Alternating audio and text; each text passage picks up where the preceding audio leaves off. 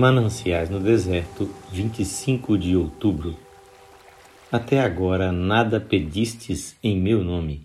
Pedi e recebereis, para que o vosso gozo se cumpra. João 16, 24. Durante a Guerra Civil dos Estados Unidos, certo homem tinha um único filho que se alistou nas forças da União. O pai era banqueiro e, embora consentisse na ida do filho, parecia que sua partida ia rasgar-lhe o coração. Passou a ter grande interesse em soldados jovens e toda vez que via um uniforme, seu coração se derramava como se fosse o próprio filho.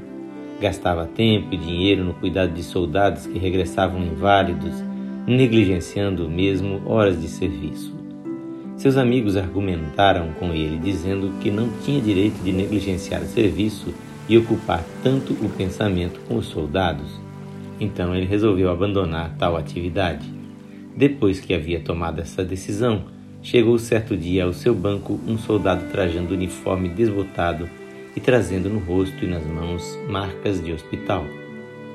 O pobre rapaz estava procurando nos bolsos alguma coisa quando o banqueiro o viu e, percebendo seu propósito, disse-lhe: "Meu caro rapaz, não posso fazer nada por você hoje. Estou extremamente ocupado. Terá que voltar para o quartel. Os oficiais tomarão conta do seu caso." Mas o pobre convalescente continuou ali, parecendo não entender bem o que lhe era dito. Continuou remexendo os bolsos. Daí a pouco puxou de um deles um pedaço de papel encardido com algumas linhas escritas a lápis e o colocou diante do banqueiro. Ali estavam as palavras: "Papai, este é um dos meus colegas, ferido no último combate e que esteve no hospital. Por favor, receba-o como se ele fosse eu, Carlos." No momento, todas as resoluções de indiferença caíram por terra.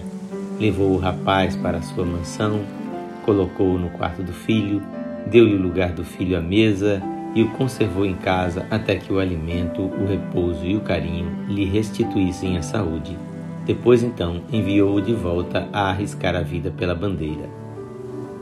Esta história nos ensina que devemos amar o nosso próximo como amamos ao próprio Filho de Deus. "Que os amaste a eles, assim como me amaste a mim." João 17, 23. Que o Senhor Jesus abençoe a sua vida e a sua família.